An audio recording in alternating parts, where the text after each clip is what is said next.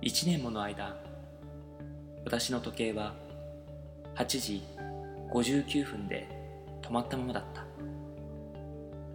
この時計は上京するときに一目惚れで買った壁掛け時計で東京の生活を共に歩んできたこともあり思い入れが強かった。だから時計屋に新しく買ったがいいと諭された時もとてもそんな気にはなれなかった。その日仕事へ行く支度をしているといつものことだがふと時計が目に入り憂鬱な気分になった。時計と自分を重ね私も歩みを止めてしまったような気になるのだ。私はため息をついた。そんな時時計を支えていた釘が抜け時計が落ちてきた。落ちどころがよく時計は無事だったが反動で電池が半分外れかけていた。私は電池をはめ込もうとした時電池のプラスとマイナスが逆になっていることに気づき緊張が走った。そして恐る恐る正しい向きに電池をはめると秒針は何事もなかったかのように動き出した。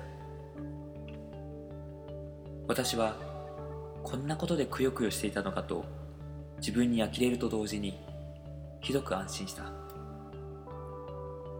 ずっと会いたかった友達と久しぶりに再会したような気分だ。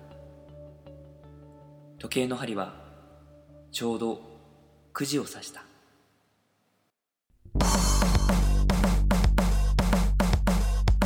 カモンエビバディペロモコディスコ」「カモンエビバディペロモコディスコ」「カモンエビバディペロモコディスコ」「ヘイエビバディペロモコディスコ」「さあ始まりました。第39回ベロモコディスコのお時間です。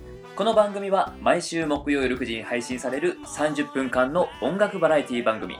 えー、お相手は私はあなたの冬将軍秋川栄六とえー、冬はうどんもいいですが私はあなたのそばがいい。稲田大我です。おどうぞよろしくお願いします。願いします。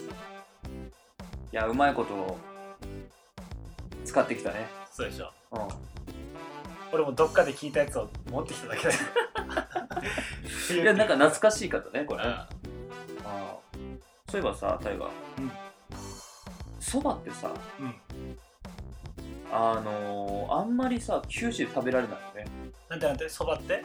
九州でさあんまり食べないよね。え？そうなの？そうそうと思ってこの間ね本当につい最近調べてみたいああのウィキペディアなんだけどね。うどん派かそば派かってこと？じゃなくてあのー、やっぱり寒いとこがほ多いんだよねそばって。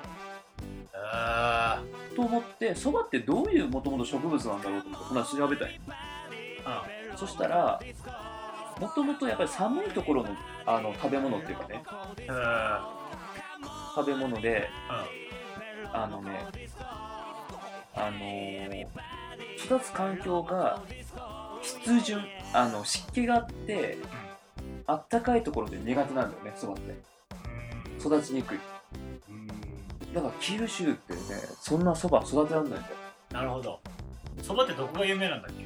あのー一番の生産は北海道。あそうなんだ。うん。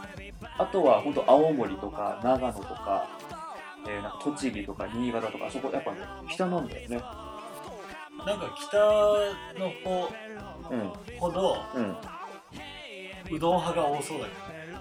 あったかいうどん派が。あで逆にあうん。南の方がそばがそば派があつ多そう。つるっと。あああまあねでもやっぱりさ四国とかほらやっぱまありうどんだしね。だからやっぱ九州ってね朝は取れるんだよ。あ朝はね結構あのお蕎麦屋さん結構多いよね。多いねだけど、ま、その周りってほとんど蕎麦が取れないんだよね。どっち派？これうどん派。ああ俺そば派。あ蕎麦の方が好きなんだ。あ冷たい方。あったかい方。あどっちも好きだけどうん。そばの方が好きかな。あうどんと蕎麦だったら。あなんかうどん派なんだよね。なんか茶屋とかうんに行けるじゃんそばだったうん。ねあの雰囲気が好き。らうん。蕎麦だったら冷たい方がいいね俺。ああのざるそば。あ賄賂。バイロバイあのせいろか。せいろや。賄賂そばじゃない。前のそば今なんかねでもなんか言いたいことは分かったんだよねなんかね。うせいろそばまあまあ今回もですねんはい。第39回はい。今年に始まりまして、すいませんがちょっと今日体調が悪いんですけどうん。そこはちょっと勘弁してもらっていいですか、今日ですね、まあ第えー今年入ってる4回目のはい。ベロモコですそうですね。ちょっとあのー、あれ前から言ってたっけ？え？あのー、ふるさと祭りのこと言ってないと思う。言ってないか。えー、第15回にね、来ていただきました、あのー、北見新さん。はいはい。あのー、新さんね、はい。今、あのー、まあ、メンチカツ、メンチカツ屋さんっていうか、あのーコロッケ屋さ山形牛の、うん。あのーコロッケ屋さんをね、まあに、あの日本全国に売りさばくというね、ん、うん、琥珀堂という紅白堂といういうお店を、スタイリスト兼。スタイリスト兼コロッケ提供のね、なるほど。北見アナさん。うんまあ、その、新田さんね、うん実は去年、まだベロモコディスコが始まってない、うん去年の1月にも、ちょうどいい今頃だよね。ちょうど今頃ですね、うん。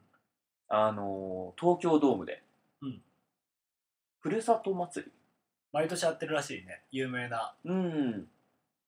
全国各地のそれこそ郷土料理とか、うん美味しいお店が一挙に東京ドームに集まって集まって。でも、まあまあ、ことまあお祭りだよね。うん、去年はそれこそ新田さんの会社がうん。優勝してどんぶり選手権で、そうそう。各ね、あの、ご当地丼みたいなのね。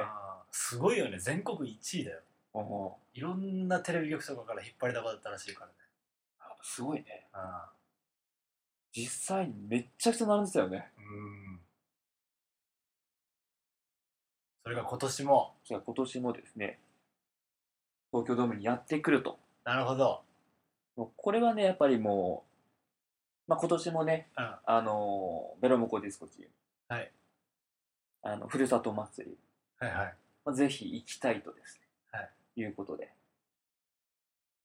まあね、あのーまだ行ってないんだけどね、実際この、もう始まってるらしいけどねもう始まってるのか。2週間ぐらいやってるらしいけどねうん。まあ一応最終日に行くっていうことでね、うんまあ、今回まだ行ってはいないんですが。はい相当すごいらしいよ今年もうーん。東京ドームだからもう東京ドームだからうん。何万人も人が入ってしかも去年行ってビビったけどさもうめちゃくちゃうまいじゃんうん何食ってもうまいね。あの、びっくりしたわ。びっくりしたよねうん。だって普段食えないものばっかり、うそれこそそうんの地元でうん。2店舗しか出してないお店とかうん。あ、いろいろ食ったよね、そういえばね、ほんと。なんか知らないけど、最初さ、焼きそば食ったよね。あそうだっけ、うん。めちゃくちゃお腹空いてたんだっけ？そうそうそうそう。あとりあえずなんか食おうってなって。あああなんかちょっとバカにしてた部分もあったもんねうんバカにしてたというかちょっと知らなかった部分があってなんか普通のなんかそれこそ出店と同じだろうみたいな感じでとりあえずじゃあく腹減ったからなんかがっつり食えるものでも食おうって言ってうん。焼きそば食ったんだ。そもそもさうん、俺当日知らなかったからね。あどこに行くか？そうそう。あ そうだっけ？なんか東京ドーム行こうって言われて、なんかあるから、うん。なんかあるから行こうって言われてうん、なんかよく俺もイベント何があってるのかもよくわからないまま、あそうか。うんでもなんかお腹空かしてきてって言われて、ああ、わかったって。あで、あの、東京ドーム行きすがらなんかいやいや実は今日はねみたいな。ああそうなんだみたいあああそうそうそうそう。そうだったね確かな、ね、うん。覚えてないけど。まあ、それでねあ東京ドームでやってんのみたいな。あだから俺はなんかもう急にだったからね。ああでも入った時やっぱすごかったね。あうん。まああの普段ねあの野球するあそこをもう丸々、まるまるもこれ屋台。ね巨大屋台みたいな感じだったよね。お店がたくさん並んででメインステージではそれこそ全国のうん。お祭りがうん。見れる。徳島の阿波踊りうんうんとか、青森のねぶた祭りとか、ジャンカジャンカジャンカジャンカずーっとやってたの、それをみあの普通に野球見るあのなんていうのスタスタンド席うん。に座ってご飯食べながら、うん。そういう郷土のお祭りのやつを見ながら見ながら。めちゃくちゃいい楽しいお祭りだね、結構さお祭りも見たけど基本的にやっぱ食ってばっかだったね、うん。あの時は。そうね。もうそれこそ焼きそばを食べ牡蠣を食べ。牡蠣食べたっけ？牡蠣食べた。ああ。と貝類。あのあーハマグリとかさあホタテとかのなんか盛り合わせみたいなのをあ食いつつ日本酒を飲み。ーそうだそうだ。うんしかもめちゃくちゃ安いんよね。そうそうそうそう。300円とかだもんね、あーいっぱい入ってね。うん結構濃かったけどね、うん。結構確かにくあの食って飲んだね。うん、俺あのラーメン食ったんだけどああ食ったね。北海道の、うん、あれうまかったね。あれめちゃくちゃうまかった。うん。今でも覚えてるわ。う全然ん。量がないんだけど、確かにね。でもあれもねなんか4500円ぐらいだったんだっけ？ああ。だった確かなんかラーメンやっぱ食いたいって言ってね食ったらさ俺もちょっともらったけどうまくてね。俺もう一杯買おうかなと思ったもんだって、うん。でそのお店調べるとさ本当に北海道しかないんだよね。そう北海道の本当にちっちゃいお店で、うん。そこにしかないお店なんだけど多分ふるさとふるさと祭りだからってうん。祭事としてやってきてるんだよね、多分ね。そうそう。いや本当うまかったからさう東京にあるんだったら行ってあのね。ん、うん、そうそう。行こうと思って調べてみたらないっていうね。ない。と北海道にしかないって。いう、うん。でもそういうのばっかりなんだね多分ね、うん、それこそねあのまあ新田さんのしているその琥珀堂の、うん。まあ、メンチカツね、うん。メンチカツを食べ。うん。そしてあのー米沢牛だからね、おううまいね。甘い、うん、うん。あんまりなんだろうなんかこうありふれたフレーズではあるけどさお肉食べてうわうん甘いとかね。あ脂身が甘いとかあるけど、本当に甘いよね、うん。上品な甘さというか。あのいなんだろう一個食うだけでうん。結構満腹になる、よう食ったと思うわあの時。いやよく食ったよあの日は。ようだってでもあのあんまりうん。本当に美味しいとうん。満腹中枢ってぶっ壊れるんだなと思った。ああそれでも食いたくなるもんお腹いっぱいって分かってんのに、うん、まだ入るね。うん確かに。また壊れるよ。多分今年も、まだねうん。あんなに人いっぱいいてさなんていうの普段だったら結構なんかへきへきするっていうかね。まあね。やっぱああいう人混みだとねやっぱなんかうわーってなるけどうん。やっぱ食欲ってやっぱ強いんだね。すごいとう思う、ん。あんだけ人が集まるのもそういうことだよね、いやまああの去年のね感動をもう一度ということで。うん。今年も。楽しみですね。楽しみですね。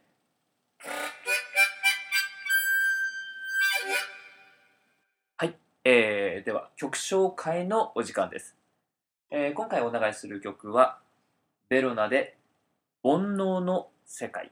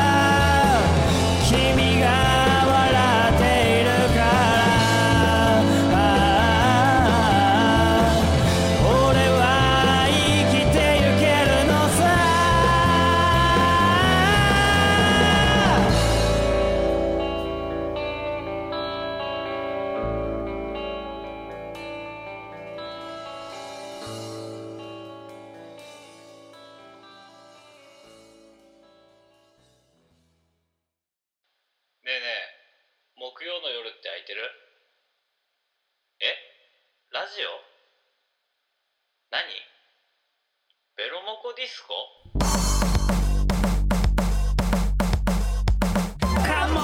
フリーライター秋川栄六とベロナのボーカル稲田大我がお送りする30分間の音楽バラエティ番組「ベロモコディスコ」毎週木曜夜9時絶賛配信中。なんかどっか行ってきたんですか？そうそう。この間ね、うん。あの明治神宮俺行ってきたよ。アメージング行ってきた？うん。あ。11日に行ってきて、うん。えーとまあのまああの111213とあの実家のねあの家族が遊びに来てたんだけど、うん。まあ、11日、えーお昼頃11時頃、うん。羽田空港に迎えに行き、うん。えーそこからそこからまず明治神宮行ったんだ。おでもさすがにやっぱりさあの田舎から出てきてるだけあって、ーうん。やっぱこう電車の乗り継ぎにやっぱ慣れてない。そうね。おのぼりさんだから。そうそうだからもう本当にさ俺もさそんなにさ向こう行かないんだけどだから俺もまあいわゆる船りちゃ船りない向こうって？あのーまあ、東の方中央付近。都心の方。ああ。っちの方ってさ20そう山手線とか使わないしさうんメトロとかも全然使わないからさ。ああ。もう船出ではあるんだけどなんか俺の後ろをさ本当になんかアアヒルの親子みたいにくっついてくるあもうプレッシャーだったね。まあまあまあそうだよね。もうそういうのが結構ねあの苦手な方だから。先導するの？先導するのっていうかあのなんだろう。道案内みたいな。うん。だからもうチラチラチラチラさ後ろついてきてるかなと思ってさあ見るわけこうやって。こう後ろこうもう。人がやっぱ多いしねうん。どっかに流されてないかなと思って。でちょっと目離すとさあのうちの母親とかさカメラと持ってさ、うん。どっか撮りに行ってるわけよ、うん。一言かければいいのにさ声かければいいのにさいなくなってるから。ああ。いいねでもなんかいいねそういう家族の話。こんなエイルクさんからの家族の話、まあ、なかなかないからね。俺俺しょっちゅうあるけど。うん。そう。少ないあの多いからね。あの主に主にそれで構成されてると言っても過 よ。言ではない。あ11日さめっちゃくちゃ人多かったよ。え大河3日に行ったんだっけ？ーうん。ですごい多かったっていう話してたじゃん。うん。なんかそれから1週間後うん。俺も行ったんだけど、うん。多かった。まあ多分そもちろんその大河の行った時に比べるとだいぶ少ないんだろうけどでもそれでもやっぱなあのずらっと並んでて規制されてなかった？規制はされてなかった。ああ。まあさすがにそうか。うん。まあ並んでればまあまああの入れる。でそこからさ、うん。明治神宮から、まあ、お昼ご飯食べに行こうってうん。なって、でちゃんとあの母親がさそういうなんか目ざとこうリサーチしてきてるわけよ。熊本にいてさうん。東京といえばみたいどこが美味しいかなどこがい美味しいかあで調べてきたのがえーっとねあの原宿にあるちょっと離れてるところなんだけどその蕎麦屋さんであそこの蕎麦屋さんはなんとミシュランの星を1個持ってる。あで蕎麦屋さんもある。あそこに食べに行きたいみたいあなあの予約の電話してみてもああのうちは予約してないんでもうもう並んでるからあもうそこにも並んでもらってお願いしますみたいな席数とか見ても14席ぐらいしかない。あまあすっごいなんかまあちっちゃいところでやってる。うん。っていうところ。でまたね原宿のさ偏僻なところにあってあ、うん、もう俺もも人が並んでんだ。そうそうそう。もう Google マップでさ住所入れてさこの道この道みたいな感じでうん、一生懸命こう探しながら行ったんだけど、あでもそう言われたらそうだよね。そんなことせんねエロクさんね。うん、なかなかしないよそういうこと。あんまり。でたどりあやっと着いたと思って待ってるのがえー、っとね25人ぐらいかな。へえすげえそんなやっぱ有名店なんだ。ちっちゃいなんか民家みたいな感じなんだけどうん。でもなんかおかなんか不思議になんかこう列がなってへ並んででちょっと待ってと思って。1回で満員できるのが14席で今14人今現時点で入ってる状態でそっから25人みたいな。うん。これあと俺どれだけ待てばいいのか。うんディズニーシーあるまいし。何分待ちっていうのもわからないしさ。うん。で結構こう時計で測りながらさ。あ10分10分経って一組出てきたみたいな。ああ。その計算でいくと。その計算でいくと、えー、25組いるから250分だから。えこれ食べれるの？みたいな、うん。まあ、もしかして昼時だったからさもううわって出てきて後追いなの出てきてたのかもしれないけど、うんちょっともう待ちきらんと思ってさ俺もうん。あのまあ家族でねみんななんかこう寒いところでさこうプルプル震えながらさ原宿のうん。変なところで。うん。もうここやめようって言って、うん。で原宿を離れ、あ。でその後、まあえ日本橋の,、うん。あの三越本店の地下のところにこう蕎麦屋さんちょうどあったから。うん。あそばが食いたかったんだ蕎麦が食いたいわけじゃなかったんだろうけどね。まあまあだけどまああこれであの、まあ、我慢してもらってね。それで我慢してもらって、冬はねうどんもいいですがうん、私はあなたのそばがいいってオープニングでも言ってるし。そうそう。ここに合わせてきたからね。なるほど、うん。俺が言ったんだけど。でその後今度はね、えー浅草の方のすごいねも方に移う動して堪能しまくりじゃん。東京巡りじゃんもなんかちょっとこじゃれたねレストランとかに行ったりしてご飯食べてね。あそれはもう夜ご飯。それ夜ご飯。あで帰りまあちょっとねコンビニとかでお酒とか買いつつねこう夜食とか買いつつあのホテルでねこう飲みながら。みんなで家族で。いいね。いやもう俺も寝たかったけどねまあ久しぶりに会うでしょ。当そう久しぶり。1年ぶりやか。1年ぶりもないか。あでももう約1年ぶりだねあー。本当まあ相変わらずだったけどねやっぱ。うん。で次の日靖国神社行って次六本木だ。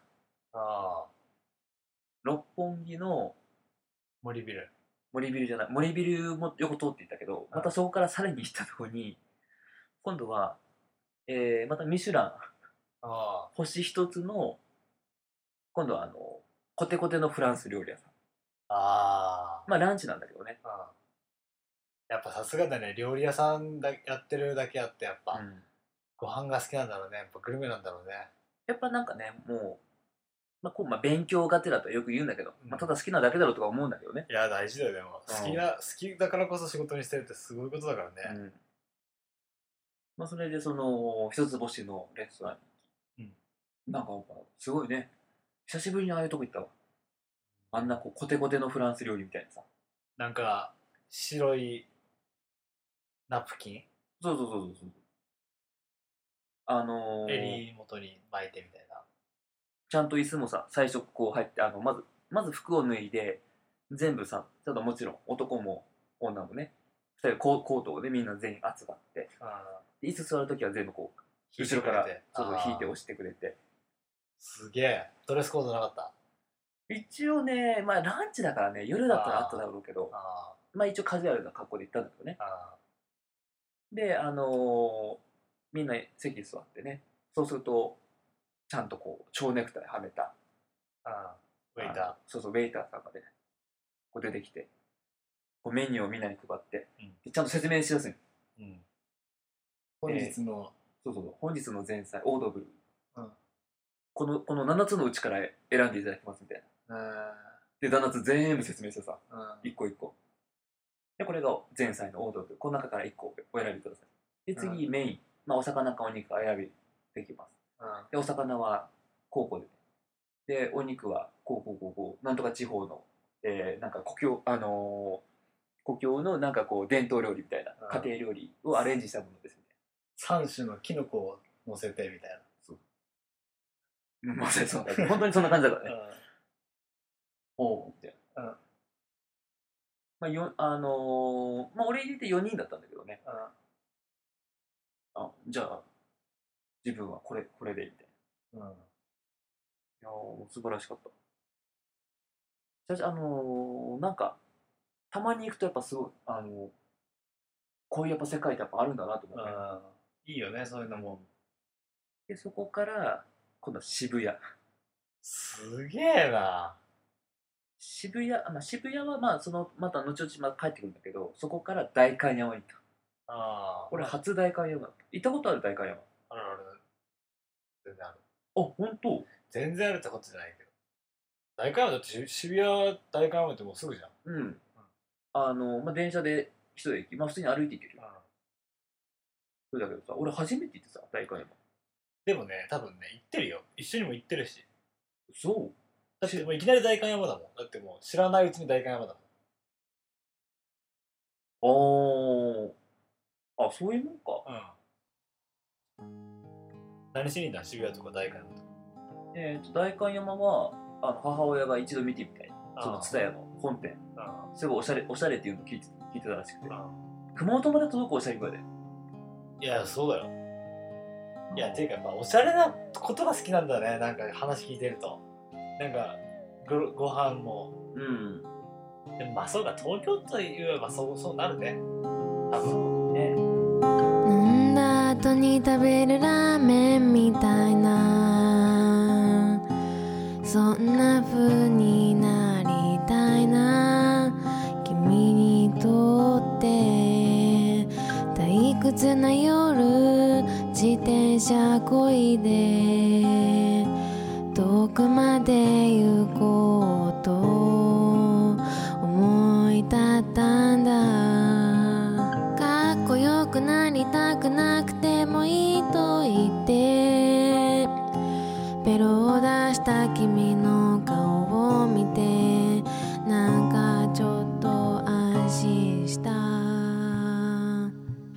ラジオ番組をやるなんて思わなかった。ラジオで喋るなんて考えもしなかった。